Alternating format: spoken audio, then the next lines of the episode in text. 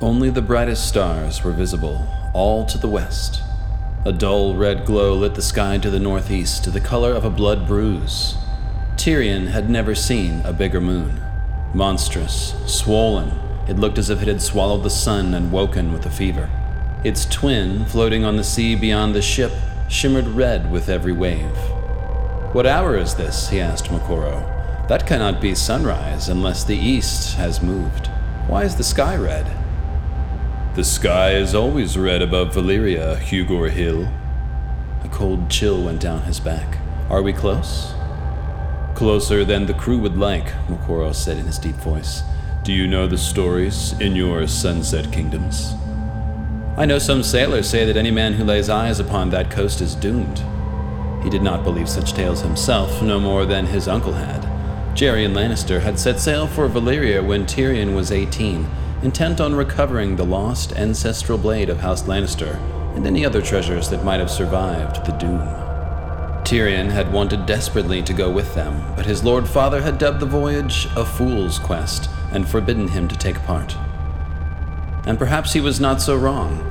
Almost a decade had passed since the Laughing Lion headed out from Lannisport, and Geryon had never returned. The men Lord Tywin sent to seek after him had traced his course as far as Volantis, where half his crew had deserted him and he had bought slaves to replace them. No free man would willingly sign aboard a ship whose captain spoke openly of his intent to sail into the smoking sea. So those are the fires of the 14 flames we're seeing reflected on the clouds? 14 or 14,000, what man dares count them? It is not wise for mortals to look too deeply at those fires, my friend. Those are the fires of God's own wrath, and no human flame can match them. We are small creatures, men. Some smaller than others. Valyria. It was written that on the day of the doom, every hill for 500 miles had split asunder to fill the air with ash and smoke and fire, blazes so hot and hungry that even the dragons in the sky were engulfed and consumed. Great rents had opened in the earth, swallowing palaces, temples, and entire towns.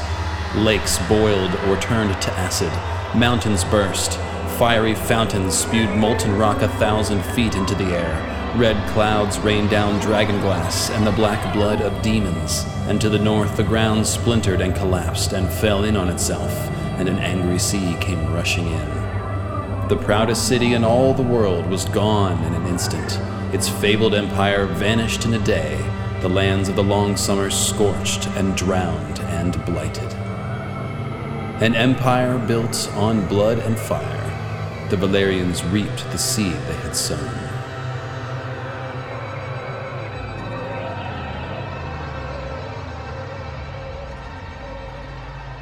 Welcome, everyone.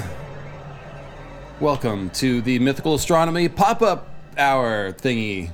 And I have Ball the Bard with me. Unmute yourself and say hello, Ball the Bard. Hello, Ball the Bard.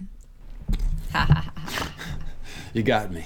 You got me with that. So, hello, folks. Uh, I'm not going to wear those annoying glasses the entire uh, the entire stream, but I just you know want to start off with something fun. But yes, Blood and Fire. We're here to talk about the Doom. Particularly, we're going to take some conspiratorial angles on the Doom because it's Sunday Fun Day, and there are conspiracies aplenty running around with the Doom of Valyria. I mean, with the with our political situation being what it is, I mean, it's fun to talk about conspiracies that that don't mean potentially destroying our government. Yes, I will re- refrain from making any sort of jokes which could end up going taking the stream the wrong way. Uh, but we are here to talk about the Doom. The Doom is fun. The Doom is exciting. The Doom went kaboom. And like I said, there are some conspiratorial Boom, angles. Boom, boom, boom. There are some Valyria went boom. Sorry, I went way back, way back music wise. there's yeah, there's a few there's a few ways uh, you can go with that.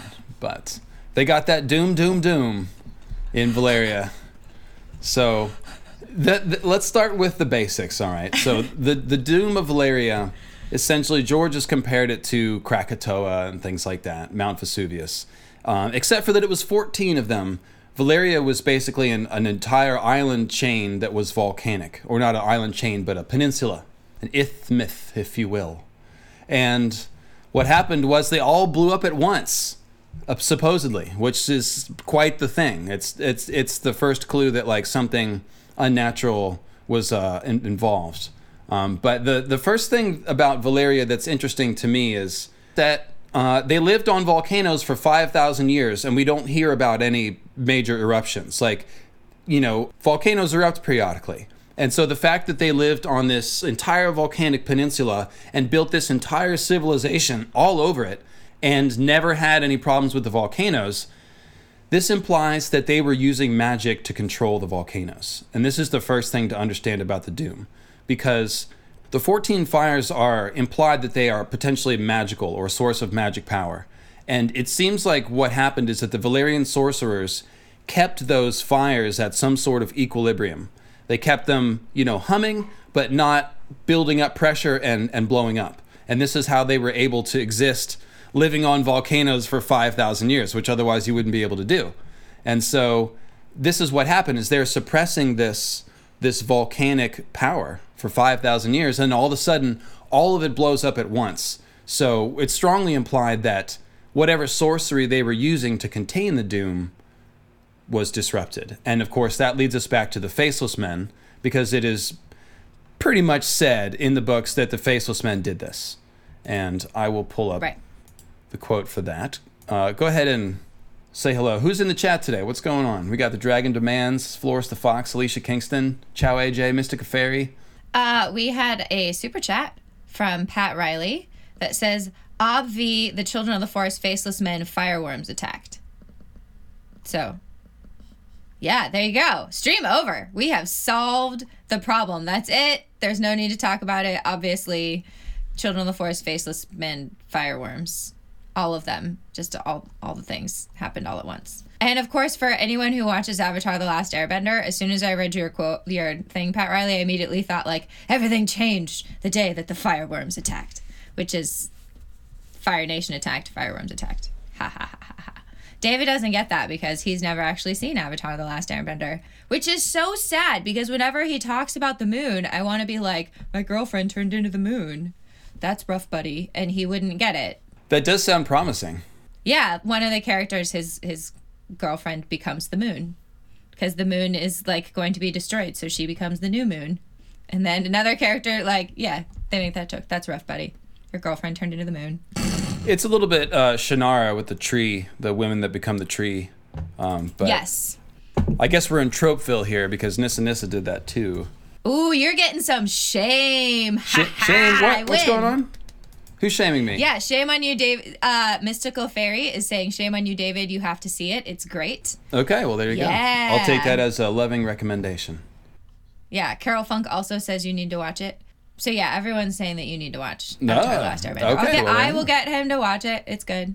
So this is uh, where we're given this clue. Um, the, uh, the the kindly man is telling Arya about the first faceless man, and we actually read this quote in the Dany stream last week with Melanie. It's all about how miserable it is in the mines, about how the slaves are toiling and they're praying for release. And the first faceless man is some dude wandering the hallways who decided that he would be the instrument of these gods that they were praying to, and he gave the gift of mercy to a slave, the most wretched and miserable. And so he's telling this story to Arya, and he says, The first gift had been given. Arya drew back from him. He killed the slave? That did not sound right. He should have killed the masters. Yes, kill the masters. So he answers, He would bring the gift to them as well, but that is a tale for another day, one best shared with no one. So he straight up says that the faceless men, the very first faceless men, did bring the gift to the masters of Illyria. Now, here's the thing the faceless men started, you know, at, at this point here in the mines. And then we know that at some point uh, they, they, uh, they went to Braavos with the escaped slaves, that one ship of slaves or three ships or whatever it was that escaped from Valyria and founded Braavos. Braavos spent a hundred years in the fog, in secret, and then they did the uncloaking. Um, and then once they uncloaked and, and came out, they, they established a relationship with Valyria. Sometime after that is when the doom would have happened. So there was a period of time when Braavos existed simultaneously with Valyria. And so the Faceless Men, it's important to understand this. When the Doom happened, the Faceless Men were not merely in the mines killing slaves. They had they were established in Braavos doing their thing, taking money to kill people. Um, so that's the first part of all this. And here we have it, right from the head faceless man. He says, "We were involved with the doom," right? Mm-hmm. Right. Right, but then he says that's a that's a tale better left for no one, which I have a total crackpot tin foil theory about, which I can go into now if we want to go into tinfoil. Yeah, go for it. Is I was thinking, so if the faceless men were somehow involved in killing the masters, well, a fa- one house escaped, House Targaryen, and so it made me wonder: Are the faceless men trying to train Arya? To eventually kill off the final Targaryens. Because who better to get close to Jon if they know if they somehow maybe know that Jon is Rhaegar's son or find out? Who better to get close to Jon than Arya, who he would trust? And so that's why they're trying to get her to like denounce Winterfell and like hmm. disconnect from her family because Jon would trust her because she's Arya. But if she no longer had any allegiance to House to House Stark, then she might be willing to kill Jon. Man, it's getting dark right off the bat. Of course, that's what the faceless Yes. men want. That doesn't mean that's what Arya's going to do. I haven't thought about that, but that's interesting. Right. The faceless men definitely have an anti-dragon agenda, so it does kind of Right. make sense that they might be training Arya to go after Dany or Jon or both. Right, because he says the story of killing the masters is a tale left for no one. And we know that no one is like the name given to um, a faceless man, like once they've kind of completed their training. So he may be trying to tell her, like, you don't get to know that till you've completed your training and become no one, meaning you don't get to know that until you no longer are like tied with House Stark when you no longer have any family ties. And why would he want her to like not have any family ties in order to tell her that? You would think that like this is the kind of thing that wouldn't necessarily have to wait. But if they're eventually going to send her off, yes. Oh, yes. Hey, Six, Kraken six, six. tacos. Oh, he's a little louder. There we go. Thank you. Thank you, Kraken Tacos. In case you missed it last week, that's what we do now for Super Chats. We use our little mini theremin. Wait a second. That's what we do now. And we don't do it too much because that would be too much. We just do it a little bit. Right. So, up, Carol Funk says, Thank you. I've been looking for an explanation of Arya's training that makes sense. She's happy with your tinfoil. Very good. Ooh, yay. Well, thank you, Carol Funk. I like my tinfoil. Now, I will say that with Arya and the Faceless Men, since the topic is is brought up, I do think the Faceless Men are somewhat aware that their training is not taking, and they seem to keep promoting Arya even though she fails and disobeys over and over and over again. So I think that their goal is not necessarily to turn her into an OG actual Faceless Man, but mm-hmm. to use her for, for a very specific purpose. So it, it very much could line up with some sort of thing like that where they're Right. they know that she's not perfectly disassociating from herself.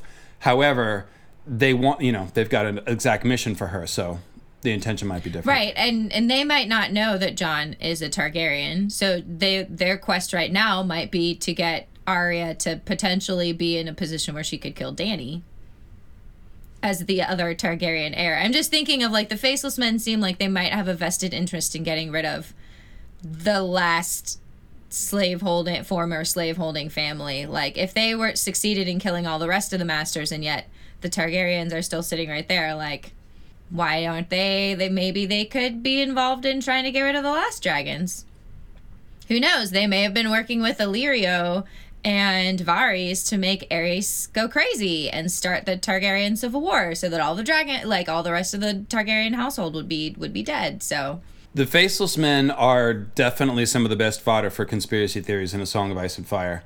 Uh, they they have money, they have power, they have an agenda that they keep hidden. I don't I don't buy any of their mumbo jumbo about.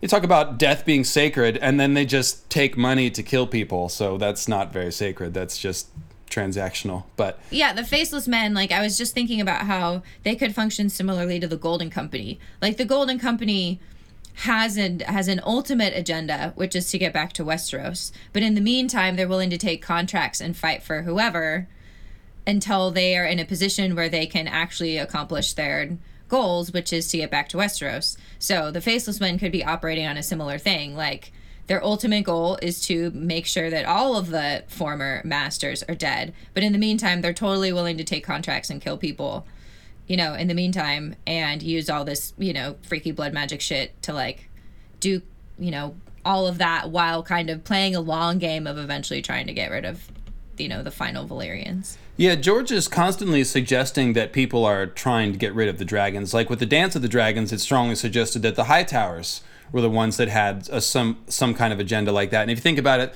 the High Towers are linked to the Maesters, who have a very anti-magic agenda, and the High Towers are one of the powerful families that would stand to gain if the Targaryen dynasty sort of lessens or even crumbles. So that's running there. There's even intersections between the Faceless Men and the High Towers that are interesting to discuss, but um, I want to get back to the Doom here. Yeah, so I'm looking for that quote about the Lannister gold and the prophecy of that gold having something to do with the Doom. And I, that quote is hard to find. I think it's in the World of Ice and Fire.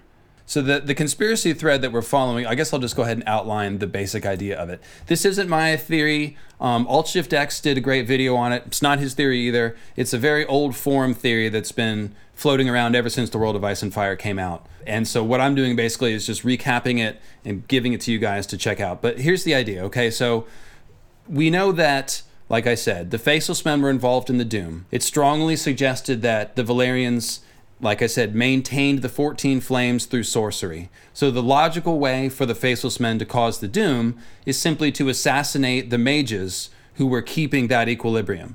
Because you might even only need to do it in one place. There's 14 volcanoes. They might have even only needed to start it in one place. And once the chain reaction started, the whole thing was going to go. Because it's again, it's been it's think of a fire that like in a forge that's banked right to a mm-hmm. specific spot. Once it's out of control, the thing is already very hot. It's going to blow up. So that's the simple mechanism. They assassinate the mages here and there. I mean, that's what the faceless men do. They do assassination. So it's like, what's the simplest way they can cause the doom? Like, they didn't come up with some sort of magical bomb. They just killed the mages, and then once that happened, everything would would do its would take its course, and and that's the doom. So that's the most likely explanation. The question, though, is, did the faceless men just do this as a continuation of you know, obviously they were formed in the slave mines of Valyria. So they you could basically just say, well, they just they're cleaning up, you know, the Valyrian slave empire. They're they're killing the people who who enslaved, you know, their people. It's you don't need an extra motivation for it. However, however, we are given extra motivations. Mm-hmm. And specifically, uh, it is that line about the gold. The wealth of the Westerlands was matched in ancient times with the hunger of the freehold of Valyria for precious metals, yet there seems no evidence that the Dragon Lords ever made contact with the Lords of the Rock, Casterly, or Lannister. Septon Barth speculated on the matter, referring to a Valyrian text that had since been lost, suggesting that the freehold sorcerers foretold that the gold of Casterly Rock would destroy them. So, how can the gold of Casterly Rock bring about the doom? Well, turns out that the uh, Lannisters bought a sword called Bright Roar, and they paid a very high price for it. Yeah, the sword Bright Roar came into the possession of the Lannister kings in the century before the Doom, and it is said that the weight of gold they paid for it would have been enough to raise an army. So, think about that. It's this is one of those George clues where okay, so they gave the gold to where do you buy Valyrian steel swords from? Obviously, some sort of Valyrian, Valyrians. right? And they and this gold they even mentioned the doom here as just before the doom. So that doesn't make quite sense though. Okay so the valyrians sold bright roar they got a bunch of money. And how does that have to do with the faceless men destroying the destroying Valyria so here's how that would be. Who is the most likely valyrians to have sold bright roar to the lannisters i ask you is there is there a Valyrian family that might have potentially a vested interest in the rest of the Valyrians like no longer existing? There is, and it happens to be the same Valyrian family who was the closest to Westeros. Um, they were known for setting up a specifically a trade outpost. That is what the Targaryens did on Dragonstone before they invaded Westeros. They were a trading uh, island, very in the sort of Phoenician mold. So kind of makes you think. You got these mm-hmm. West rich Westerosi, crazy for Valyrian steel swords. There's over 400 of them in Westeros. They bought a lot of them. Do you think that like the ancient Starks when they bought ice, did they sail to Valyria to buy ice? Probably not. They probably bought it from the Targaryens on Dragonstone, or maybe the Velaryons or the Celtigars, because all three of those um, houses come from Valyria, and they were all said to be involved in trading. They all they controlled the narrow sea trade basically because they're all island strongholds, and so that is what that is what happened before the Doom. In fact, let me go ahead and pull that quote up about Dragonstone and the Targaryens. So Joe Snow in the chat is saying tinfoil. Tyrion, Western Gold, will hire Arya, Faceless Men, to assassinate Dany, Valyria. T- oh, I didn't think about Tyrion hiring a faceless man. That would be dark. It would be dark. I mean, it makes a lot more sense than like whinging at Jon to kill her, and then Jon just doing it. Whinging at Jon with like the horrible speech. I'm not. I'm still. I'm still angry, so I'm just gonna not not talk about that. Thank you, Kraken Tacos. Yes, you can support me on Patreon. By the way, I'm doing a very cool Patreon music video right now, and if you sign up for Patreon in the next couple days, there will still be time to get your starry nickname into the music video, which is going to be oh so cool. But I've got a very generous super chat sitting here from Michael Scarborough, who is a patron of mine. Uh, it is a community that challenges my views. Love this fandom. Dany is key to defeat. Okay, right. So yeah, this what we're doing here exactly right. We are trying to challenge what happened with the show and restore faith in Dany. and that that is exactly what she's meant to do: defeat the White Walkers. I'm glad it's helping Michael, and I've, there's a lot of nice comments that I've gotten on the various Dany videos. I see them all. Um, people talking about just you know, thank you, thank you for. It's good to get to know the character again, and I knew it wasn't right what they did on the show and all that kind of stuff. So, yay! Anyways, yay. thank you, Michael. That was very generous of you. I appreciate your support, buddy. And so, here's the deal. Let me like I said, let me f- pull up that quote about the Targaryens and Dragonstone. This will be from the World of Ice and Fire. Uh, okay, the Targaryens were of pure Valyrian blood, dragon lords of ancient lineage. Twelve years before the doom of Valyria, Aenar Targaryen sold his holdings in the freehold and the lands of the long summer and moved with all his wives, wealth, slaves, dragons, siblings, kin, and children to Dragonstone, a bleak island citadel beneath a smoking mountain in the narrow sea. At its apex, Valyria was the greatest city in the known world, the center of civilization. Within its shining walls, two score rival houses vied for power and glory in court and council, rising and falling in an endless, subtle, oft savage struggle for dominance. The Targaryens were far from the most powerful of the Dragon Lords, and their rivals saw their flight to Dragonstone as an act of surrender, of cowardice. But Lord Aenar's maiden daughter, Daenys, known forever as Daenys the Dreamer, had foreseen the destruction of Valyria by fire, and when the doom came 12 years later, the Targaryens were the only Dragon Lords to survive. Dragonstone had been the westernmost outpost of Valyrian power for two centuries. So before the Targaryens came there, it was already a Valyrian outpost for two centuries. Its location athwart the gullet gave its lords a stranglehold on the Blackwater Bay and enabled both the Targaryens and their close allies, the Velaryons of Driftmark, a lesser house of Valyrian descent, to fill their coffers off the passing trade.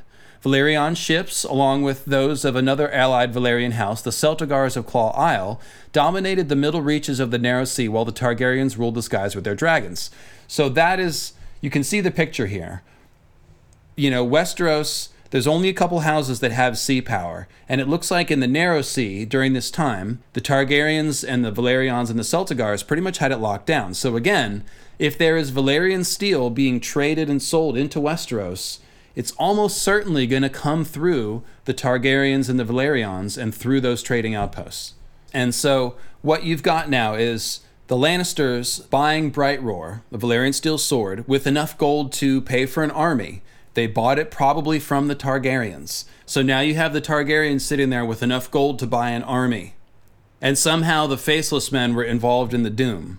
And somehow the gold of Casterly Rock was involved in the Doom. So now you can see how this is working. The gold of Casterly Rock flowed to the Targaryens. The Targaryens hired the Faceless Men. The Faceless Men killed all the other Valyrians, and the Targaryens were the only ones left with dragons. Au fait accompli. And honestly, Gretchen, I don't even think this is a conspiracy. I think this is what happened. I mean, the more I think about it, the more it seems fitting because if the Targaryens were involved in hiring the Faceless Men, then the Targaryens slew the Masters. Oh, they did, didn't in they? the same way that Dany will, that Dany does. Ah, yes, that would kind of make sense. And so my question, and this Mm-hmm. actually ties into what I was just going to get into, is if the Targaryens did this intentionally, either actually it doesn't even matter whether if they knew it was coming because of the prophecy or if they planned it because of the faceless men. Either way, they knew it was going to happen. So why did not the Targaryens bring with them a lot of the Valyrian technology? For example, they lost the ability to make more Valyrian steel. That must have been done in Valyria, perhaps by a different family. Uh, but the Targaryens in Westeros do not make Valyrian steel. They didn't keep that secret. They didn't have dragonbinder horns. Uh, Euron recovers that from Valyria, quote unquote, um, but no one has seen one in a long time. House Targaryen never had dragon horns.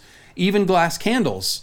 I could believe that the Targaryens did have some glass candles somewhere that they've used, and maybe we never heard about it because they have all that dragon glass. But we do we never hear about the Targaryens using glass candles. We don't hear about Aegon or Visenya or anybody using. If anybody did, it would have been Visenya, but we don't hear about it. So that's that's a question mark. They also didn't bring slavery, and they didn't bring a mm-hmm. lot of the Valyrian customs. And then when they came to Westeros, they adopted a new religion too. So I'm wondering, and this is my question: Was there some intention? Did they intend? To like shut down the worst hmm. parts of the Valyrian Empire, leave behind certain parts of its magic, and only carry with them certain things to sort of restart. Could that have been part of it? That's an interesting question because if, especially if the Targaryens were a minor house in this, you know, big empire, they have may have felt I don't know whether oppressed is the right word, but they may have felt unhappy with like the cultural with the larger cultural milieu and may have wanted to get out of it. It may also be that just because their house was like for slavery, for example, that the Targaryen house was so small. Like it was Aenar Targaryen and like his household. I mean, it might have been a dozen people that that was not enough people to maintain, you know, like one house can't really maintain a culture. Is I guess is what I'm getting at. Like one singular house can't entirely maintain the weight of an entire culture on its back, and they may have made the decision to like let's just keep what we believe is necessary about our ourselves and our identity and like let the rest of it go because we don't, you know, they can't maintain an international slave trade. They can't be entirely responsible for for Valyrian steel. They may not have known. For all we know, like forging Valyrian steel is another very highly specialized skill that ran in families. Maybe there were families that forged Valyrian steel and the Targaryens didn't know how to do it, so it was just like, well, guess we lost that. So that's the most that's the most logical answer. But one one thing I'm I'm trying to get at is the morality put the factor here because what the Targaryens did not do mm-hmm. is they did not go to Dragonstone and then try to recreate a new Valyrian empire. And we do Right. see that other people try to do that. It, after the fall of Valyria, some dragon lords uh, try to do that in Volantis, but get overthrown. And and so and uh, there's another one that tries to go take it's a big army together. Um, Aurion, I believe his name was, and he tried to go to Valyria to restart the empire. Like there were people that wanted to to re that had dragons after the doom. A few people in Volantis and Aurion had a dragon, and they they wanted to restart um, uh, Valyria, but they they were not able to. My point is that Right. the, the Targaryens did not try to do that. They sat on Mm-hmm. Dragonstone for 114 years before Aegon got Right. the idea of conquering Westeros. And then when he conquered Westeros, he didn't recreate Valyria either. He he basically No. ruled as a Westerosi king. Right. So yeah, there could it's possible that there was intention of leaving some of this behind, and it wasn't simply a matter of they didn't have the technology or their family didn't do the glass candles or whatever. Although that's obviously Mm-hmm. a thing. Right. Right. But in terms of, yeah, they didn't, that's a good point. They didn't try to recreate Valyria, and yet they would have been the best poised to do so in terms of they had the resources. They had three, three, you know, multiple dragons, however many they had when they were on Dragonstone, when they, you know, first landed there. Um, they had the ability to breed more dragons. Like they were the best poised to recreate Valyria, and yet they decided not to. Which, again, like now that I keep thinking about it, like that's a really interesting parallel with Dany. That like this idea of like killing the masters and not recreating systems of oppression might also run in her family as a smaller thread alongside the idea that the Targaryens were from a slave holding empire. For all we know, they were the Valyrian equivalent of abolitionists. I don't know. Like, we don't know if there are any anti slave movements, but maybe. I'm just totally wildly speculating. But it's interesting to think about in terms of since so much of her arc is about the legacy of being Targaryen and being a Valyrian and having dragons and what that means, the idea of killing the masters being a part of that legacy is actually really interesting because then she's in some sense also fulfilling her own family legacy as well as potentially subverting it in other ways. So that um, that's actually, that's a really interesting thing to think about. Yeah, that really is. Um, yeah. Uh, Chris B pipes up saying Dany is basically righting the wrongs of generations before her, and that's a very interesting idea of what a hero is, which is true. That the hero is the one who rights the wrongs of the past, not just the wrongs of the present, because that's part of what the hero does. Is usually there are bad things happening in the present reality, um, and so it's their role to right those wrongs, but also someone who specifically is righting the wrongs of their their ancestors and past generations what I noticed is when I was doing the Dany research from Storm of Swords, is obviously I named the episode that I did Slay the Masters. And it's this pinnacle line Slay the good masters, slay everyone that has a Tokar. That's in the third book. In the fourth book is when we get this Arya story, and Arya uses that exact language, saying he should have slayed the masters. So when they when he's like I think that George is intending to connect that in the minds of the reader, especially thinking about mm-hmm. this like, oh well the faceless men did slay the masters, but they were paid by House Targaryen to do so. And here comes Dany. And and that's why I get the idea that maybe House Targaryen didn't just do this for pure advantage. Maybe they took mm-hmm. down the mm-hmm. Valyrian Empire because they thought it was wrong. I mean, it's not a crazy right. thought that somewhere in the 5,000 year course of the empire, some Valyrian lord is going to be like, wait a minute. Aren't we sort of genocidal slave lord maniac killer people? Isn't this bad? And maybe has a different mm. thought. And what do you do? Like, you can't overthrow the Valyrian Empire with like five right. dragons. Like they have hundreds of dragons. They sent 300 dragons against the Rhoynar and boiled the frigging river. So, how do you stop something so evil? There's nothing in A Song of Ice and Fire that is as evil as the Valyrian slave empire. Nothing. And so if you wanted to end it, how would you do that? This is how. I mean, this is how mm-hmm. you'd hire the faceless men to do it, and you and you would tell nobody. you'd be like, "Oh, yes, uh, uh, my niece Prophecy. had this dream. Uh, yeah, she had a dream that that everyone was, and oh man, no one believed her. Damn it, sucks for them. We were the only ones who believed her prophecy. Yeah, we had nothing to do with it, guys. Nope. So, Not at all. No, that makes sense, and that that is a very interesting. It's a very interesting and intriguing possibility, and I'm not sure we're ever going to get answers on it, but it could be that that Martin's doing his typical elusive thing, because you know sometimes looking at the history gives us insight into the present sometimes looking at the history of you know the world of westeros and on the stories from the past and the legends and and all of that gives us insight into the present but sometimes it works the other way. Sometimes what's going on now we can use maybe understand events that are more mysterious in the past. So it could be that him showing us Dany slaying the masters is his way of like reflecting back on the targaryens involvement in the doom and we're meant to kind of connect those things present should show us what the past did as opposed to the other way which is typically a lot of how especially like you and i are working with predicting kind of end game for the winds of winter and a dream of spring is like looking at the past to understand what might be coming in the future but it may be that the present is supposed to do the same thing george is uh, he's a big fan of that whole wheel of time concept and it, it's mm-hmm. never repeats exactly the same but yeah past and future often have those nice ties to each other and so yeah. here is the quote about.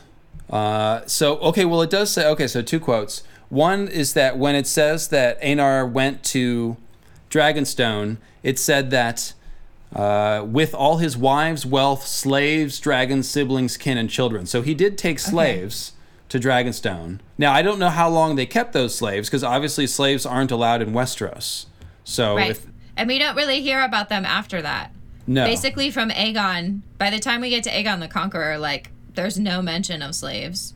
And it is still possible that um, perhaps he was doing the drawing the line saying, well, my household slaves that I treat nicely are fine, but you know, and, and wiping out em- whole peoples and shoving them, force feeding them into the mines to die is wrong.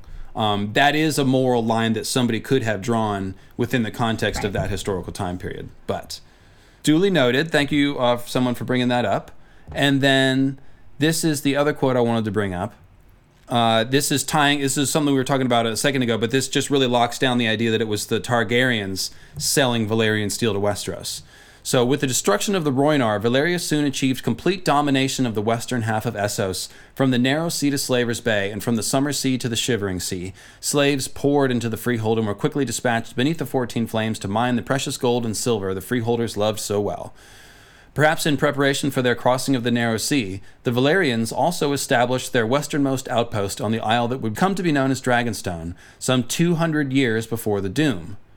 No king opposed them, and though the local lords of the narrow sea made some effort to resist it, the strength of Valyria was too great. With their arcane arts, the Valyrians raised the citadel of Dragonstone.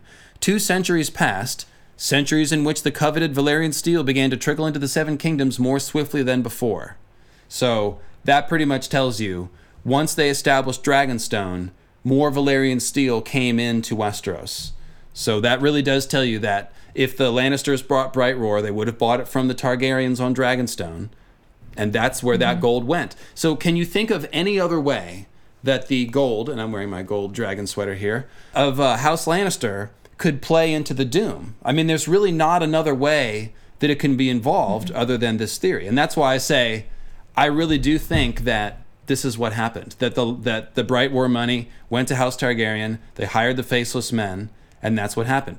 And so here's the thing: if that's true, and the Faceless Men know that House Targaryen pulled an inside job, hashtag the Doom was an inside job, could they actually not be totally anti Dany?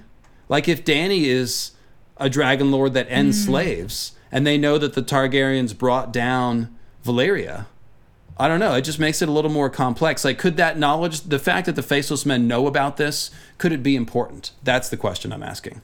No, that that does raise a good point, and it might explain why the faceless men never moved against the Targaryens. Because someone had brought that up earlier when I was when I was running my tinfoil about Arya, that they the faceless men didn't move against the Targaryens even after they came to Westeros. So far as we know, um, they never moved against them. So if they were kind of working together to end slavery in Valyria, or at least that the faceless men knew, like the Targaryens are the people who originally hired us to assassinate, you know, the the guild masters that then led to the doom of Valyria. Maybe we should leave them alone. Like maybe maybe they're the good master. Like maybe they're the good, you know, they're good Valyrians. So you see the train of thought here that I'm I'm saying like Yeah. so someone else brought that up.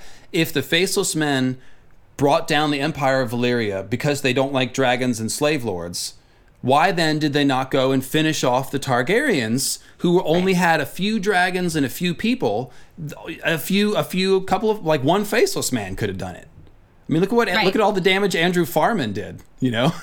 Right. yeah, and especially because up until Aegon, like the Targaryens seemed pretty happy to just kind of sit on Dragonstone and and do whatever their thing was, whether it was continuing trading, probably. They didn't seem at all poised to like even take over Westeros. They were just sitting around until Aegon got involved, you know, until Aegon and his sisters invaded. So, I mean, yeah, they could very well have just like left them well enough alone for that long for that reason. I think that's really good idea. I like that. And that's another sign of a conspiracy, isn't it? Like the fact that they didn't, they left the Targaryens alone after killing all the other dragon lords. Because, like I said, they were so close to finishing the job and ridding the world of dragons. Wouldn't they have been worried that the the dragons eventually would have multiplied and you would have had the whole problem again? Right. So, Right, or just recreating Valyria, like you were saying earlier. Like, why didn't they seem to be worried that, like, Targaryens, the only, like, Valyrian household left with dragons, wasn't just going to restart Valyria once they settled? Um, which the Faceless Men would not want to have happened. Yep. And Crispy has another. Crispy has a related point here. Danny coming to Bravos, where the faceless men are located, has to mean something important too. No way the faceless men never knew about her until recently. She Ah. That's wasn't a good- exactly hidden. Yeah. She was hanging with the Sea Lord. Yeah. I mean, she and her brother were living with the sea. That may actually have been why Braavos was willing to take them in. Now that you think about it, that the Braavosi were willing to take in Dany and Viserys, the Sea Lord of Braavos, not just Braavos, but like the head guy of Braavos was willing to take them in be- precisely because they're Targaryens, and there's some history there. Kind of like Putin's Putin's Russia. Like you don't get rich in Putin's Russia without Putin say so. I don't think you become the Sea Lord of Braavos without faceless men approval, right? Right. Yeah. Mm-hmm. So that is another interesting conspiratorial angle. Right. Oh, and like, and when you look at Fire and Blood, there are a lot of ties between the Targaryens and the Bank, the Iron Bank. Doesn't I think one of the Targaryens at one point marries someone who's high up in the Iron Bank or really well connected to it. There are lots of ties between the Targaryens. You can you can trace some ties between the Targaryens and you have the Iron Bank. And like the Iron Bank and the Faceless Men are like toll like hand in glove. They're absolutely. I'm 100% convinced that they're connected and that the vaults that they keep all the money are somehow connected to the vaults in the in the House of Black and White. That like the Iron Bank is just like the facade for the faceless men or that they're like very very closely tied. Well, that's so, that's I take that as a given. But this raises Yeah. a new question of what they want that book, The Death of Dragons, that Jaqen was stealing from the Citadel for. Everyone assumed, well, because that book is called The Death of Dragons, but it actually just contains tons of dragon knowledge. So they Mm-hmm. might be getting that book to figure out how to kill dragons, or they might be getting it to potentially help Daenerys if they have a different agenda. I've never even thought about that, and it I sounds crazy, but sounds crazy, but I feel like we're just follow we're pulling at this little thread in a tapestry and like seeing where it goes. That's interesting to think about. That they could be wanting to work with Dany, not against Dany. Hmm. Hmm. And they've got they've got an agent in Old Town right now, which is where Euron is heading and where, you know, Dany could potentially link up there. I think it could be interesting to like see if the faceless men ever contact Dany. Cuz it is okay, so it okay, when you think about it, has Dany ever been attacked by a faceless man? Lots of people have tried No. to assassinate her, but the faceless men had like no one's tried to hire a faceless man to attack Dany. Or so far as we know, no one's tried to hire a faceless man to attack Dany. no one successfully has hired a faceless man. Let's put it that way. Right. Yes. No one has successfully hired a faceless man, but like a bunch of other kinds of assassins have been hired. The sorrowful men, and you have the the wine cellar. Like people are trying to assassinate Dany. Several people. Several people with money. Like it's not like the pe like the the people in Qarth don't have the money. If they can hire a sorrowful man, the sorrowful man. Mm, so Yeah, Littlefinger suggested it, but it was shot down and nobody ever did it. So right. I'm wondering if Right. God, this has really got my wheels turning.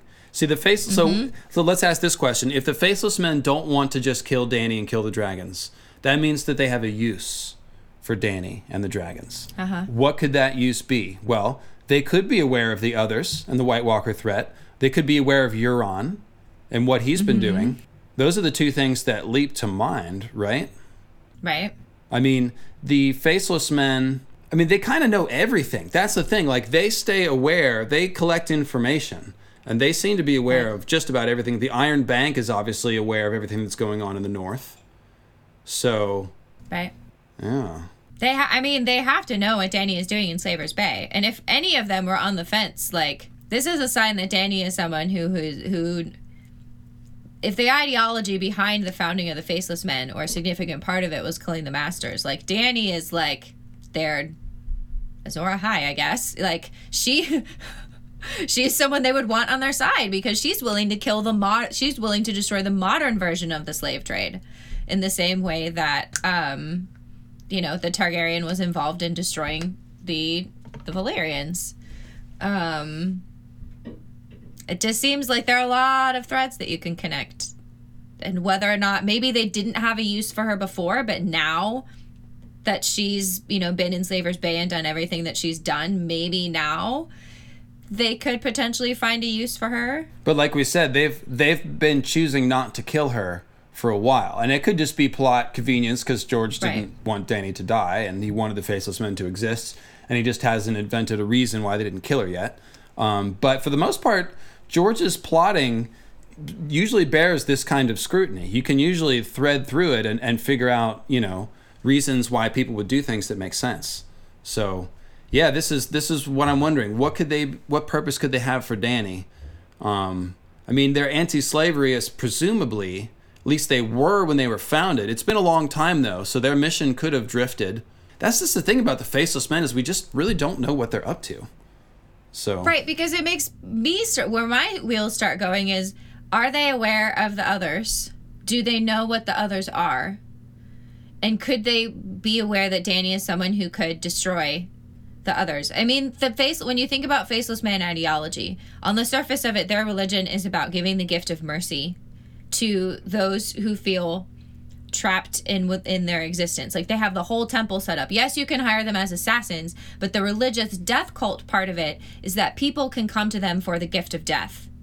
The gift of death typically as like a release probably from suffering of some kind. Correct, yeah.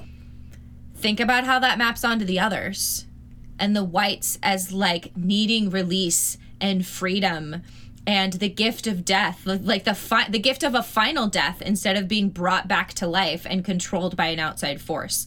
Like dany is poised to bring the gift like the final gift of death to all of the dead bot like all of the whites that have ever been controlled by the others and she does so by slaying the masters. So the hmm. two things we know about the faceless men are two things that line up with who dany is as a person. She slays the masters and she's poised to free those who are trapped by giving them the gift of a final death and a final rest, which is everything that the faceless men represent.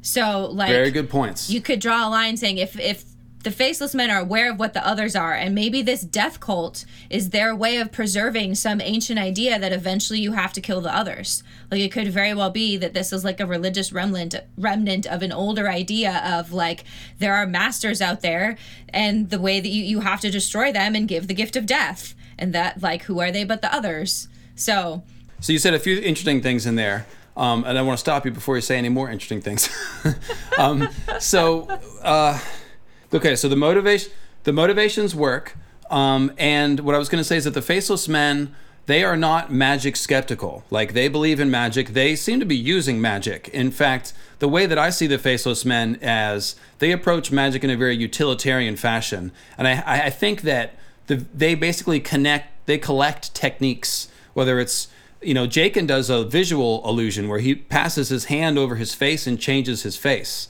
That is sorcery. Um, what they do with Arya is arguably sorcery, although it could be Qyburn esque pseudoscience as well. Uh, but the point is, the Faceless Men definitely are aware of magic. They arguably use magic. Mm-hmm. And so they would probably be aware and concerned about the White Walkers. Um, then we have uh, Hardhome and the wildlings that were picked up as slaves and taken to Braavos. So just recently, if you remember Mother Mole, that wildling that led a bunch of them to the to Hardhome right. to the frozen mm-hmm. shore, they were picked up by Braavosi slave ships. Two big ships came and picked up a bunch of slaves, and they're talking about going back for more. Well, not Braavosi slave so, ships, but slave ships. Um, they can't be Braavosi because Braavos t- doesn't have slavery. So Arya hears about it in Braavos. Right. I think what happens is the Braavosi sees one of the right. ships. That's what it is. They seize one of them because, like yes. you said, they're anti-slavery. But the news reaches Arya that these slave ships have been picked up at Hardhome, and those all those slave ships are going to have wildlings on board, which are going to have tales of whites and others, multiple accounts. Mm-hmm. So if the faceless men weren't aware of the White Walker threat before, they definitely are now. That is what I was trying to right. say. Yep. This is cool. This is not a direction I thought this was going to go in, as far as reevaluating what the right. purposes of the faceless men might be. But that is but yeah, pretty. So exciting. yeah, they could be aware of the others, and and what I was starting to get into was the idea that their religion, in and of itself, might be some cultural artifact of the knowledge of the others that they're somehow tied together and so that might be their way of preserving the knowledge that if like you have that someone has to give the gift of death um, and that's their role. And it's a sacred role to give the gift of death to be the part of bringing death and that death is a gift death is a gift and death is a mercy. And that's what we're seeing with with dany that like there is like right. there is a form of death that is merciful um, by killing the whites, that's like freedom and death for the whites are the same thing. Because yes. the, what is trapped is like whatever is left of their soul or consciousness inside of their body when they become whited, like we see when Bran takes control of Hodor or with Thistle and Varamir Sixskins, that there is kind of something left and that thing being left behind like it shouldn't happen that's an abomination that whatever that piece of themselves is ought to go on so death and freedom is the same thing for the whites so dany being poised to free the white slaves is also dany bringing death she's also then a death bringer but in that sense, it's a good thing. Uh, kind of like the faceless men. The faceless men would be all about death bringing his mercy in this case. And and as as you and I have discovered, finding these thematic links between different ideas in the story Right. is often very fruitful because George is a good writer and he's done eighth grade book reports and he likes themes. And so I really like this idea that you know why would the faceless men like Dany? Well, not only does she slay the masters, but like you said, she is bringing a deliverance style gift of death. Mm-hmm. Right. And to the extent that we've talked about dragons, uh, Dany's destructive dragon nature, we've talked about it as a cleansing fire that's going to clean away the rot. And if she plants seeds, which she does plant seeds, she grows. Not only does she plant trees in Meereen, by the way, she plants beans, lowly, simple, humble beans. So if Dany does plant seeds for the future, like we said, she probably won't be around to see them harvest. But go ahead. Oh, um, recall that the first ones to die were the slaves. That the first ones to receive the gift of death were slaves. Mm-hmm. In the same way that the last ones to receive the gift of death in the story could be the slave whites. Like that, it's when Arya hears the story about the faceless men, she says she sh- they should have slayed the masters, but that's because it was the slaves that were being killed. The slaves were the ones being given mercy because of their suffering, which is what Dany will I think, be doing. She's going to be freeing the slaves by killing them in the same with the gift of mercy in the same gift of a merciful death in the same way that the first slaves in the mines were the were the first ones to die with the gift of mercy. So it all kind of like seems to go together. And the other thing it makes me think of of what is what a good thematic parallel it would be then for Arya to be killing Lady Stoneheart, which is one of my personal things that I want to see happen because thematically it's really powerful. Also heartbreaking for Arya to have to kill Lady Stoneheart, but that would be a really a really really good parallel because Arya is trained as a faceless man. She's literally trained as a faceless man for her to have to go and give the gift of a merciful death to her whited mother would fit very well with Dany being the one to give the gift of a merciful death to all of the whites. Like it would be a perfect one of those like echoes that please George, please. And just to tease some of the Dany stuff that um, I've been doing on my channel with All the Bard and Melanie Lot 7, um, in case you haven't seen those, I've got three Dany videos up now, and they're in playlist right on the front of my YouTube page. And uh, we did talk about this. We teased this idea. We talked about it a little more in depth, and I'm going to follow up on it again. But yeah, Dany is marching through Slaver's Bay and her entire arc, basically protecting people, collecting strays, collecting refugees, and adopting them as her children. And so she's liberating slaves, she's taking care of children, and she's slaying the masters. And we've pointed out, just as Gretchen was saying, that you can take that theme and carry it out and see how it will apply to the others, because the others, the whites are called thralls.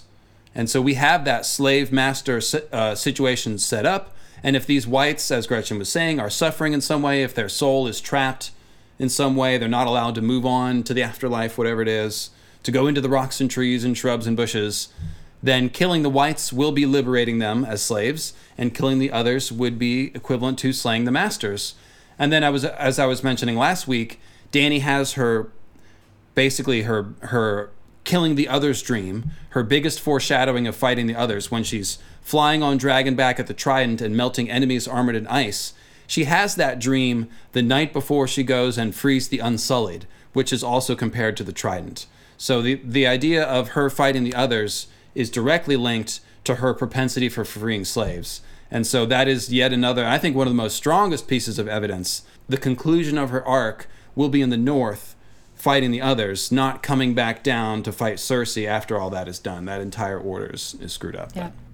I don't know how to change names brings up a really good point, um, and I'm interested to hear what you think about it. Uh, he says the faceless men are putting on the face of the dead and walking around as the dead. Faceless men are thematically the others, not the anti-others. What do you think about that? Because one of my first thoughts is that the faceless men seem more parallel to like the shadowy assassins, um, potentially potentially green zombies, maybe. But the idea of like they are a guild of like dark assassins, and the dark assassins seem to be more aligned with like the the weirwood goddess attempting to escape versus the people who are entrapping the weirwood goddess. So, let's pause that. go ahead. Sorry, heavy symbolism. No, no, it's fine. I'm just. let's back up Yeah. before we get too in the weeds and no one knows what the hell we're talking Yeah. about. So the House of Black and White has a ton of Weirwood and Green Seer symbolism. Uh, the kind the old man parallels Blood Raven, especially when Arya plucks the worm out of his eye. It's an illusion. But of course, Bloodraven's root in his eye is described as a worm, and the the doors are Weirwood and ebony. It's got a moon face, so you got a Weirwood face on the front door. You go in, and it's all dark inside, just like Bloodraven talks about, you know, darkness is your mother's milk bran, and they hide in the dark, and the darkness keeps them safe, and all that. So there's these very, very strong parallels between the House of Black and White and basically the inside of the Weirwood tree. And so Arya has all this cool uh, skinny squirrel, child of the forest, and uh, symbolism as well as her actual skin changer ability. So it makes sense to see her running around inside of a symbolic Weirwood tree. So the question is the faceless men, what do they symbolize? Well, I think there is a certain parallel to them wearing the dead faces and the others controlling the whites. But that doesn't mean that they're the same, because frequently we find opposite forces in this story that have that sort of parallel relationship. And I think that if you look at the faceless men, they're a little bit different in that um, the the dead faces that they have either come from people who come and give themselves up willingly to the temple, or really bad people that you know got somebody went and paid to have them killed, um, which is not obviously consensual as the as the other one, but it's not exactly a direct parallel to the to the others um, enslaving everyone. I don't know. So far, the people we've heard about the faceless men killing were bad people, except for uh, I guess Pate, the pig boy, didn't really do nothing wrong. He was kind of. I mean, he was kind of. He's kind, of a shitty, but- tool, but, I mean, I don't think not Yeah, the kind of tool no. that like just immediately deserves to die. He's just kind of a No, shithead. no. I was thinking of the guy Arya kills, who is, collects the binders on the sailors and then double cross some poor widow or something. Like, yeah, kill that guy. Was that in the books? Uh, that's in uh, Dance with Dragons. Okay, because I know it was on the show. On the show, they made it very clear that there's like, kill. He's a bad person. Kill him. First, I felt like it, I can't, but I can't remember. So I trust you. You've read it more recently than I have. So here's that reminded me of a really cool Arya foreshadowing scene. So this is when Arya is scouting this kill, and she goes down to the inn and she sees this broker taking binders and stuff, and she's basically observing him. Um, and she's going by Cat of the Canals, by the way. So she's the narrative is referring to her as Cat here. So the old man's hands were the worst thing about him, Cat decided the next day as she watched him from behind her barrow. Behind her barrow. His fingers were long and bony, always moving, scratching at his beard, tugging at an ear, drumming on the table, twitching, twitching, twitching. He has hands like two white spiders. And Arya kills him with coins.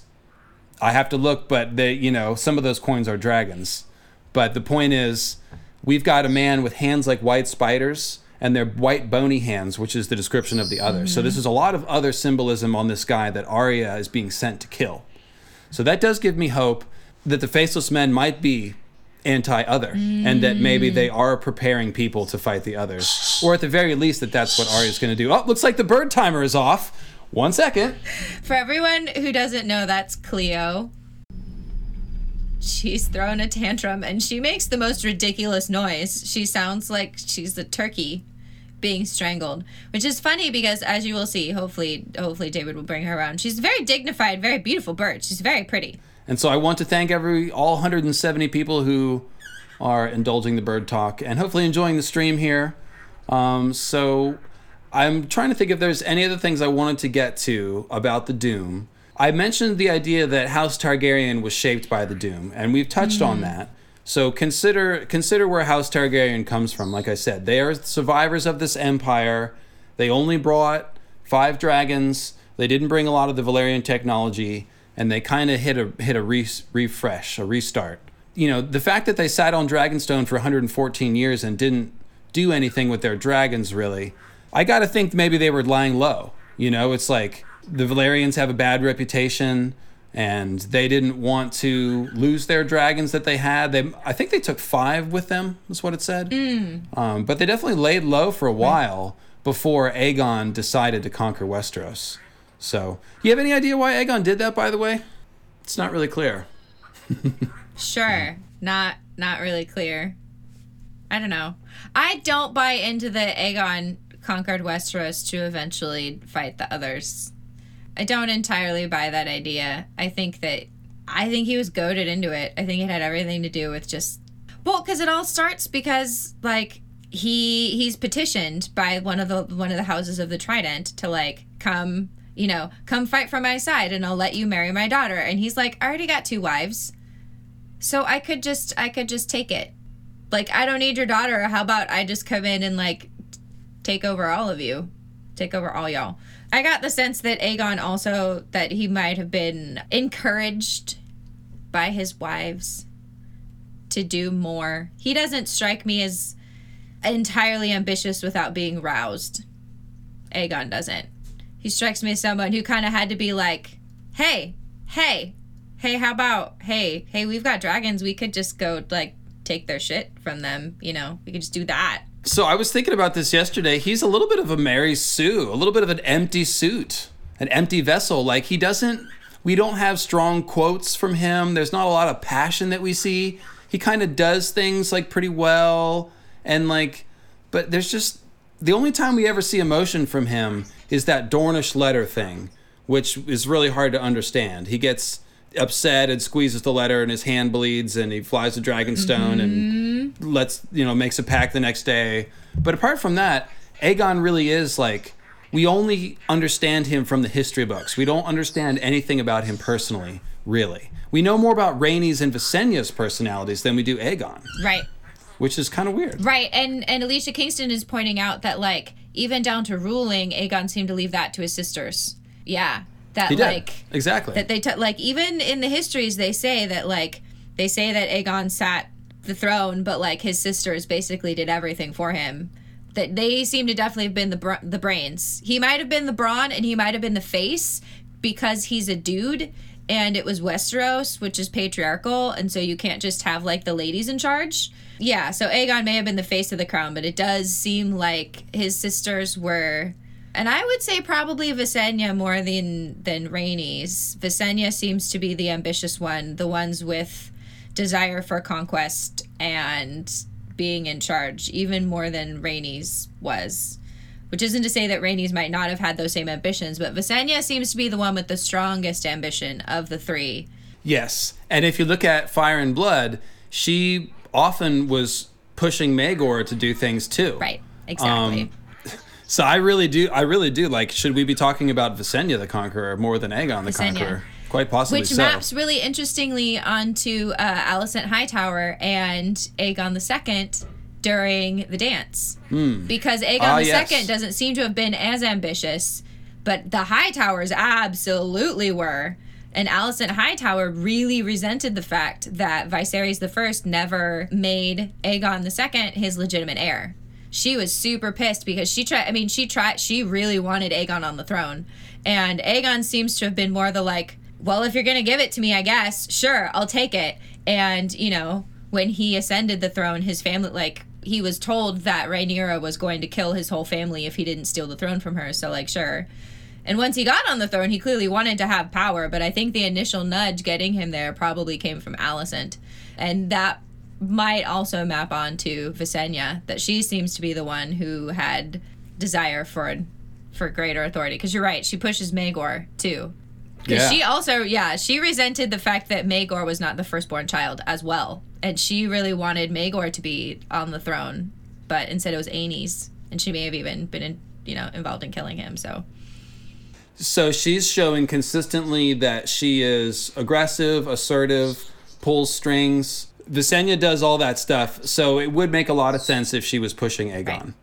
That really would. And so, of course, this is where we mentioned that yesterday we found out House of the Dragon is casting for Aegon, Rhaenys, and Visenya, which means that it is starting with the conquest, which we weren't sure about. We weren't sure if they were going to start with the dance or go all the way back to the conquest. And we know that they probably are going to do the dance. So this means that we could have different seasons that jump forward in time with whole new castings. That's what I was hoping they would do. Yeah. And I don't really see any other way to do it, you know, because once the conquest runs its course, I mean, I don't know that they're just going to keep going with like, all right, now we're going to talk about Aenys and Maegor and their children and their descendants and just work all the way through it. I think they're probably going to dip into the stuff that has the most characters. The Dance of the Dragons is by far the most fleshed out drama in all of Fire and Blood. It has the most well developed plot lines, multiple interests happening.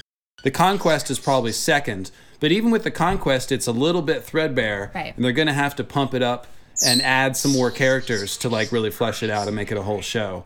And I guess Jaehaerys and Alysanne is the other era that has Yes. enough material. Yeah, so that could get you three seasons. Yeah. Or six, you know, two for each. Yeah, because and potentially because leading up to Jaehaerys, you have Maegor, Maegor the Cruel, and that's like it's really shitty period of history, but like enough stuff happens that you could do Maegor the Cruel, and then if they do do that, I'm super excited because then I would get to see then we might get Rhaena and Elissa Farman, who I love. I love them. That's- That's what I mentioned this earlier. Someone came in and said they admired my headgear. So uh, earlier this year at Ice and Fire Con, I did a Rhaena Targaryen cosplay, and it was this Rhaena. It's the Rhaena Targaryen who uh, who's she's the older sister to Jaehaerys, and this was my crown for Rhaena. I love Rhaena. Um, and we could get Elissa Farman, which would be really cool to have Elissa Farman because she's awesome. And she's Quaithe. Yes, and she's Quaithe. I was just about to say that. You finished my thought. I was like, and she's Quaithe, which would, you know, tie in very nicely. So, yeah, it was pretty exciting. Um, here's a cool quote that I wanted to read that I've, I got a couple queued up here, just some Valyria Doom related quotes. So here it says Archmaester Marwyn's Book of Lost Books. And this is Roderick the Reader talking in the Iron Islands. He lifted his gaze from the pages to study her. Hotho brought me a copy from Old Town. He has a daughter he would have me wed. Lord Roderick tapped the book with a long nail. See here? Marwyn, that's Marwyn the Mage, claims to have found three pages of signs and portents, visions written down by the maiden daughter of Aenar Targaryen before the doom came to Valyria. So George is teasing us a little bit. Um, Roderick the Reader, Marwyn the Mage, Tyrion. These are all people that either have seen this book or could come in contact with the book that could know something about this. So the idea of these dragon books, there's a few floating around there. Signs Portents. There's um, literally one called Fire and Blood, and there's the one that Marwyn uh, that is the one that Marwyn stole from the not Marwyn, sorry, Jaqen from the Citadel. That is called the Death of Dragons, but also known as Fire and Blood. Correct? I think so. Yeah. So I love books, and I like that George is starting to like circulate some of these books. Um, I dig that, and it's also interesting that Roderick the Reader is in the Euron plot arc, and he's talking about the doom of Valyria, and he's talking about Signs and Portents, and of course Euron has the Dragonbinder horn, which I have a quote about here. That horn you heard, I found amongst the smoking ruins that were Valyria, where no man has dared to walk but me. This is Euron, obviously. You heard its call and felt its power. It is a dragon horn, bound with bands of red gold and Valyrian steel, graven with enchantments. The dragon lords of old sounded such horns before the doom devoured them. With this horn, Iron Men, I can bind dragons to my will. Hmm. So there's the what I'm saying is that all the stuff about the doom and ancient Valyrian sorcery is something that is floating up in the story. And Marwyn the Mage is probably bringing one of those glass candles to Daenerys, which means she'll probably be using the glass candle. And here is the quote Pate knew about the glass candles, though he had never seen one burn. They were the worst kept secret of the Citadel. It was said that they had been brought to Old Town from Valyria a thousand years before the Doom. He had heard there were four. One was green, and three were black, and all were tall and twisted. So I am crossing my fingers that Marwyn has the green one and is bringing Dany the green glass candle. But regardless of that, as I've said many times, Marwyn the Mage, last we saw him, is very concerned about the others and about Daenerys being the only one that can fight the others, and he's going to Slaver's Bay to help Daenerys. So, is he going to bring one of these glass candles with him that he's been using to keep tabs on the others this whole time? Of course he is. That means that Dany's going to be coming in contact with a glass candle and probably using it. I suspect this is how Dany will quote unquote go to Asshai, which George originally had planned for her to go to Asshai and decided not to. So I think that the whole level of Valyrian sorcery is going to be rising, and I think that knowledge about the Doom and knowledge about dragons is going to only becoming more important in the story. Isn't that right, girl? Yes. Cleo. Cleo has a lot of gestures for this. She's doing great today. Aren't you, girl? Yeah. Okay. Goose is all hi, Cleo. Oh. All right. So I think Oh, I think okay. that pretty much wraps up most of what I wanted to say. Um, I don't want to just keep going. I, I think this is mostly what I wanted to talk about, and I I think we proved this thing stronger than I even intended on. I called it a conspiracy theory when I started out, but the more I thought about it, I don't see any other way that line about the gold from Casterly Rock applying and this all just makes too much sense. It even starts to make sense out of why the Faceless Men didn't go and finish off the Targaryens and why they haven't killed Dany. And all that's mm-hmm. really super Right. interesting. Right. And it fits so well with what you've been talking about with Dany as burning the masters and, you know, part of her Targaryen, you know, grappling with her Targaryen heritage and, and legacy and what that means and that maybe the Targaryens have always been anti-slavery, maybe that was, you know, like that she's just fulfilling a part of what it means to be a Targaryen by burning that like burning the masters is part of what it means to be a Targaryen is to, you know, that was what they did. They were involved in destroying the masters of Obelia. So I even wonder I if like it. I like it. So consider this. It is still possible that Daenys the Dreamer did see the Doom. We know that Targaryens have prophetic dreams a lot. That is very much a Targaryen thing. So we could even get into like dark, you know, time travel paradox territory where they saw the Doom coming and then like figured out that they were actually supposed to make it happen. And then so they sort of participated in fulfilling the the vision like oh this is what we're supposed to do. We're supposed to destroy Valyria. So mm. maybe it was that kind of vision. And then the other thing that, about Signs and Portents is like what else did Daenys the dreamer see? Did she see Daenerys?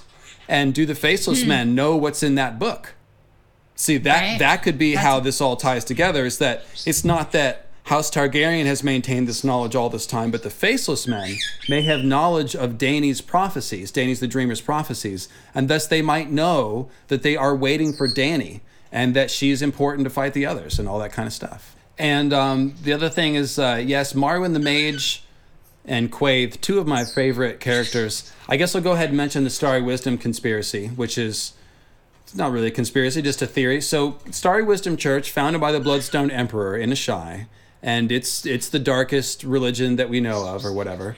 We do know that it is still practiced to this day in port towns and by sailors, and this makes a lot of sense because sailors in the olden days all have to be astronomers, of course. That's how you navigate the seas is by the stars.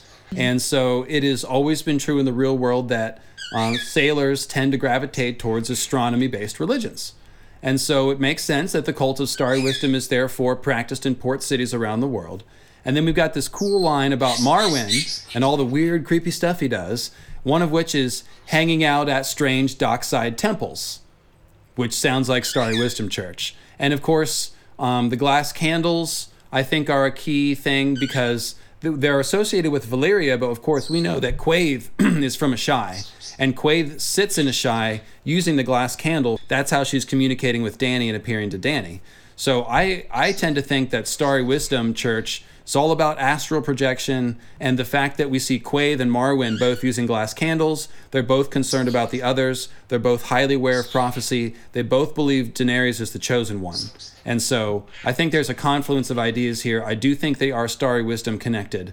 And I think that Dany, when she gets into that glass candle, like, I, I, I don't know, I've got all kinds of hopes for seeing more glimpses of the great empire of the dawn or dany seeing more stuff about the past more talk of starry wisdom church openly when i mean Marwyn and dany talking is going to be fascinating The other piece to fit in here is R'hllor, po- potentially, and we didn't even talk about R'hllor, but Relorism was the religion of the slaves um, in the Freehold. And the Relorists also believe that Dany is the chosen one. That's the word coming out from the Red Temple. In Is Volantis. that Dany is the Yeah. chosen in Volantis. And Dany seems potentially poised. We talked we've talked about this before, that Dany seems poised to destroy at least the inner city of Volantis, which who lives in the inner city of Volantis? The slave masters.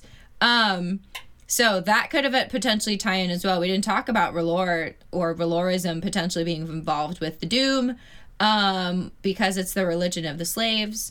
Um, and kind of how that might be connected. Like that's another piece to throw in here with the faceless men and all of that. Is did the did Relorism play a role or Relorists play a role at all in any of this? we don't really have much evidence, but we know that it's the religion of the slaves, um, and that the Relorists are seem like they're excited for Dany destroying slavery and poised to try and bring her to Volantis to destroy slavers living in the inner city of Volantis. So Yeah, I'm, I'm just anticipating the big uh, high, you know, the Sparrows versus R'hllora showdown that's coming in Westeros. All the, the religious zealots going to war. But yes, like you said, it is the religion of the slaves, and so that is gonna. That's very convenient for Dany. Yeah, AK says death by fire is uh, Alicia Kingston says death by fire is sacred to the R'hllora, so it makes sense that they would back Dany, which again fits with that idea: death is mercy, death is sacred, death by fire is sacred. Dany's going to be burning the whites.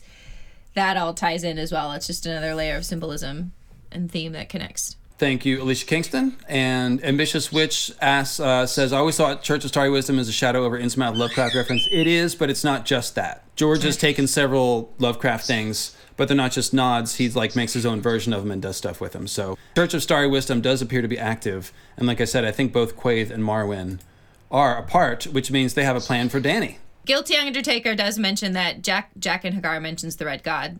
That's right with Arya when they're fleeing out of when they're fleeing out of the city. He's, he, or no, that's the nameless god. But anyway, No, he, he I does. think he does mention. no, the he Red does. Gods. He mentions Yeah. him of So that- fire and how the three should have burned, and that's why they owe the deaths to to uh, the Red God and all that. Yeah.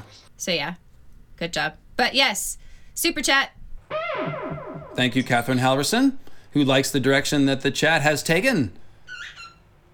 Enthusiasm returning in a big way. Well, that is music to my ears. That's just what we want to hear. Yeah, the air is starting to clear. The the the bad show ending bitterness is starting to dissipate. We've all gotten stuff off our chest, and we're remembering why we love the books so much because it's got all kinds of fun stuff in here. And the last conspiracy theory I'll throw in here is Dragon Bomb theory. Um, the other theory about how the Faceless Men could have pulled off the Doom has to do with dragon eggs potentially being explosive. This primarily comes from Summerhall. We know that Summerhall was this giant conflagration that burned much hotter than the alchemists expected.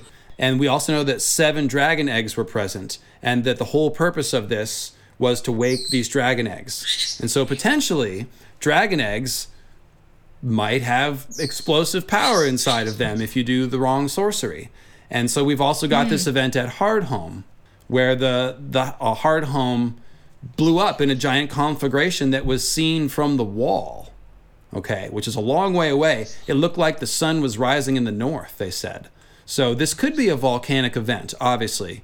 Hardhome shows signs of volcanic activity because it, there's fertile soil around there. We have those caves in the in the hills, the screaming caves, which definitely could be lava rock, lava tubes, or something like that. However, there's this really weird tale of a maester from the Citadel who goes and visits Hardhome before it blows up, and he goes there and talks to a lot of wildlings and collects lore and asks questions, then goes straight back to the Citadel and writes a book, and then returns to Hard, or he leaves the Citadel and is never seen from again. And then shortly after, Hardhome blows up, and so it's possible that Hardhome was was. I've even heard it suggested that it was a test for the Doom, that they were blowing up dragon eggs, trying to see, you know, trying to, like I said, develop the Doom technology. Because Hardhome happened about 600 years ago, meaning a, a couple, like 150 years before the Doom or so, something like that. Okay, so here's the quote. Um, let me read this and then give me your thoughts. So it says Hardhome was once the only settlement approaching a town in the lands beyond the wall, sheltered on Storold's Point and commanding a deep water harbor. But 600 years ago, it was burned and its people destroyed, though the Watch cannot say for a certainty what happened. Some say the cannibals from Skagos fell on them, others that the slavers from across the narrow sea were at fault. The strangest stories, from a ship of the Watch sent to investigate, tell of hideous screams echoing down from the cliffs above Hardhome, where no living man or woman could be found. A most fascinating account of Hardhome can be found in Maester Willis's Hardhome, an account of three years spent beyond the wall among savages, raiders, and woods witches. Willis joined, journeyed to Hardhome on a Pentoshi trader and established himself there as a healer and counselor so that he might write of their customs. He was given the protection of Gorm the Wolf, a chieftain who shared control of Hardhome with three other chiefs. When Gorm was murdered in a drunken brawl, however, Willis found himself in mortal danger and made his way back to Old Town. There he sent down his account, only to vanish the year after the illuminations were done. It was said in the Citadel that he was last seen at the docks looking for a ship that would take him to Eastwatch by the sea and meeting back to Hardhome. Um, so like I said, this is shortly before it blew up, and we've got maesters going up there and doing research, coming back to the Citadel, sharing whatever they learned, and then going back to Hardhome. Why is he going back? Maybe he had a wildling girlfriend.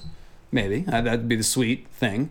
But just maybe, just maybe, they were planting dragon bombs and messing around with the Doom technology. Uh, I don't know how to change names is uh, mentioning what I was just thinking, which is that the idea of eggs having explosive power uh, that causes a bunch of fire goes back to the moon and the moon meteor because the moon is an egg that is filled with dragons. The moon is a dragon egg, and the moon exploded and rained down shards that caused fires in the long night. So yes. That would be the connection between like moon, like dra- eggs having some kind of explosive power is the moon Thank you. the the, the moon explosion. This so this this sort of thing fills my heart with joy. so the dragon gotta get moon meteor apocalypse in there somewhere. Uh, and so Matt Diff with the super chat says The idea of eggs exploding is kind of like how the others used the potential life of a child, or the warlocks wanting Dany's potential, or Dany's baby Rhaego going into the waking of the dragon. So yeah, that definitely fits. Absolutely, it does. Right. Thematically, Fits with that whole idea of sacrificing fertility for power, which is something that runs all through the Song of Ice and Fire, which is a very mythological idea. Um, that in order to have like eternal life frequently comes at the at the cost of fertility. Cool. So to wrap this up, I want to sum up the basic uh, logic that we went through at the beginning. I see a lot of people have joined us midstream, and it's always good to sum things up at the end. Tell them what you're going to say, then say it, then tell them what you just said, you know?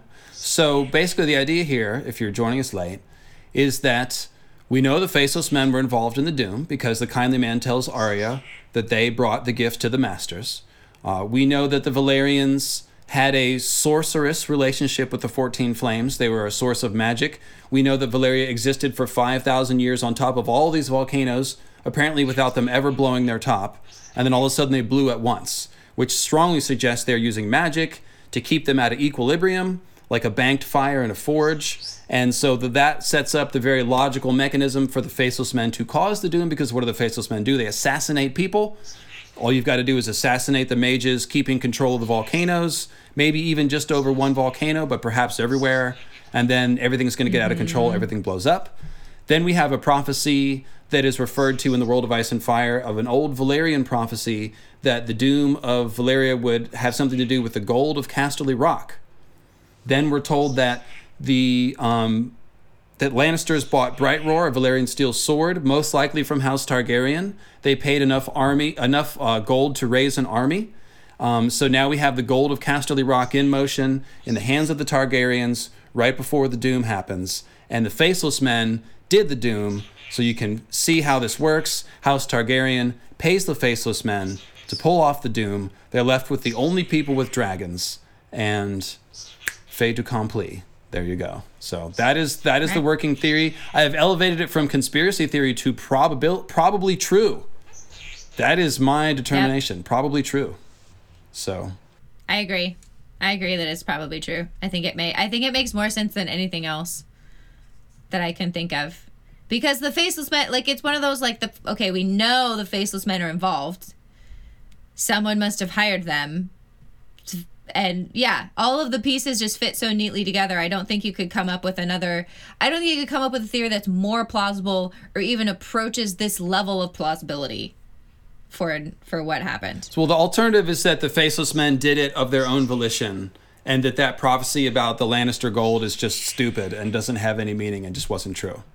That's the alternative. which is not generally right which is not generally how martin works and it like it fits so nicely with that whole like um the fact that the valyrians didn't touch the gold of casterly rock you know because like they were so we know that the valyrians were so greedy for gold and silver that they kept digging deeper and deeper and deeper into the 14 into the volcanoes around the 14 flames looking for gold and silver. And you have casterly rock like not that far away and you have dragons and you could totally steal that gold. But if you have a prophet it's one of those like to try and avert the prophecy they ended up kind of fulfilling it. By leaving the gold of Castle Rock alone then the Lannisters were able to use that gold to buy a sword from the Targaryens and then the Targaryens then used that gold to hire the faceless men. Like if the Valyrians had been willing to like dig for that gold in Casterly Rock then the Lannisters wouldn't have had the gold to buy the Valyrian steel sword that you know the gold from which was then used by the Targaryens to hire the faceless men. So by trying to avert the prophecy by avoiding the gold, they ended up fulfilling the prophecy because the gold, you know, found its way there in another way. Which is like the kind of ironic fulfillment that George just loves with prophecy that like the more you try and avoid it, the more likely it is that it's going to actually happen. There you go. And uh, people have been pointing out that it does echo roughly thematically the Mines of Moria, the idea of the dwarves Yes. d- delving too deep and, you know, l- releasing the Balrogs and all that stuff. So, yeah, it's a, it's different, you know, obviously different spin, but a lot of the themes are present. So, very cool. And my lighting just changed and now it's like all super bright on my face. Why is this happening? There we go. Cameras are weird. Anyways. I don't know. They are weird. Well, there you go, guys. Thank you very much for for joining us today, uh, discussing the doom of Valyria. And there you go. It was an inside job. The Targaryens did it, and wow, pretty cool, huh? This is like probably the most successful conspiracy plotting like thing that anyone's ever done in history. If this is true, in A Song of Ice and Fire. I mean, this was massively successful. this really worked. Right. Corliss So, yeah. Whitefire points out in the chat I wouldn't even be surprised if there were certain members of House Targaryen early on in Fire and Blood who are aware of the conspiracy. Rhaena at one point says Valyria cannot rise again. So she may have been Hmm. saying, like, Valyria, like, we won't let that happen. Like, we have specifically put down, it may be, it's like, you know, implying that she knew why the Targaryens had had been involved in destroying Valyria and that they wouldn't allow that kind of thing to happen. That it like cannot in terms of must not. I'd have to go back to read the context, I don't remember that quote, but that's a really really good point. Yeah, keep that in the back of your Um, head, as, back of your head as you do uh, your Fire and Blood reread. And Carl Karsnark Yes. asks, "How will we ever get confirmation?" Well, the Faceless Men know if this if they did it, um, and they are going. Like we said, they earlier in the stream. I don't know if you missed it, but we were discussing could they have a purpose for Arya or even Daenerys. So yeah, they we might find out what that purpose is, and it may tie back to this history with the Doom. And Dany's going to be having that glass candle from Marwyn. Marwyn knows a lot of stuff himself. He's seen a few pages of this book. So Marwyn might just tell Dany. Dany might see history in a glass candle vision. Um, and like I said, the whole uh, Faceless Men Iron Bank conspiracy is kind of a smoking gun on the shelf at this point. So whenever that plot comes out, whatever Jaqen's doing with the book at the Citadel, like we're gonna find out something about where that's going. And that I think is how we will find out about the answer to this Doom conspiracy. There you go. By the way, uh, in A Dance with Dragons, Dany is presented a tapestry of Valyria before the Doom that covers half the floor of her throne room. And I just want that tapestry. Can someone make that? That would be awesome. Oh man, that would be really really cool. So uh shall we uh shall we hype our things Uh, yeah, go ahead. that we're doing? So yeah, that was an excuse for me to say, can I hype my thing? Well, you're reminding me. I always forget. So Yeah, David has mentioned a couple of times about doing a Fire and Blood reread. I am currently working on. Um, I'm going to be exploring the dance, very in-depth exploration of the Dance of Dragons. Partly because we're hopefully going to be getting it on the new prequel show, but also because I think that as as David said, the dance is the closest is you know the most extensive real world of like historical event that we have. We have the most information about the dance. So clearly Martin cares a lot about the dance and wants us to know what happened during the Dance of the Dragons. And I think that is partly because uh, in the Dance of Dragons we can foresee it foreshadows events and arcs and potential characters for the current storyline. And I know that when the prequel show was announced, people made the connection between the way Dany died and the way uh, Rhaenyra dies at the end of the dance, and assuming that Rhaenyra and Dany are parallels for each other.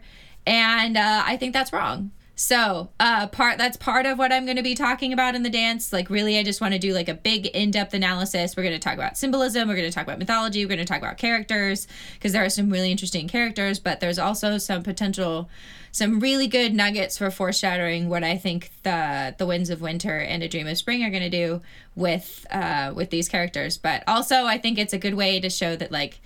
Dany doesn't go crazy because the the dance parallel for for Rhaenyra the parallel in the modern storyline for Rhaenyra and the dance is not Dany. It's Cersei.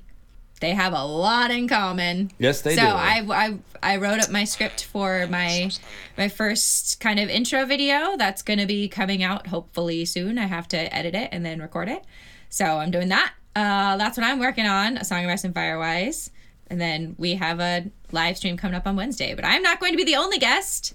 So David can tell tell you all who else is going to be involved. It's going to be great. Yeah, so we'll have Melanie Lot 7 and Quinn from Quinn's Ideas. He changed his YouTube channel from Ideas of Ice and Fire to just Quinn's Ideas because he's been branching out, obviously. So, yeah, it'll be a nice full crew, all four of us. I'm going to let Gretchen and Melanie and Quinn get in on their comments of what we've discussed already in the first three Dany episodes, but I'll also be taking a lot of questions from the chat. The first three Dany streams, we've had a lot of notes, and I. Oh, man. My computer went to sleep while I was recording. What the hell was that? So, hey guys, that was the end of the recording, but uh, my computer did sort of humorously chop off the last like 30 seconds there, so I just thought I'd leave that on for you guys. But that is the end of the live stream. Thanks a lot for listening. Hope you enjoyed that. Uh, it is now Wednesday morning, which is still Tuesday night for me. I am editing this and putting it up on the feed for you guys. And I will see you later today, Wednesday, 7 Eastern to talk about a couple of things from Storm of Swords that we missed and to take all your questions. So hope to see you there, and I'm going to get some rest. See you later, guys.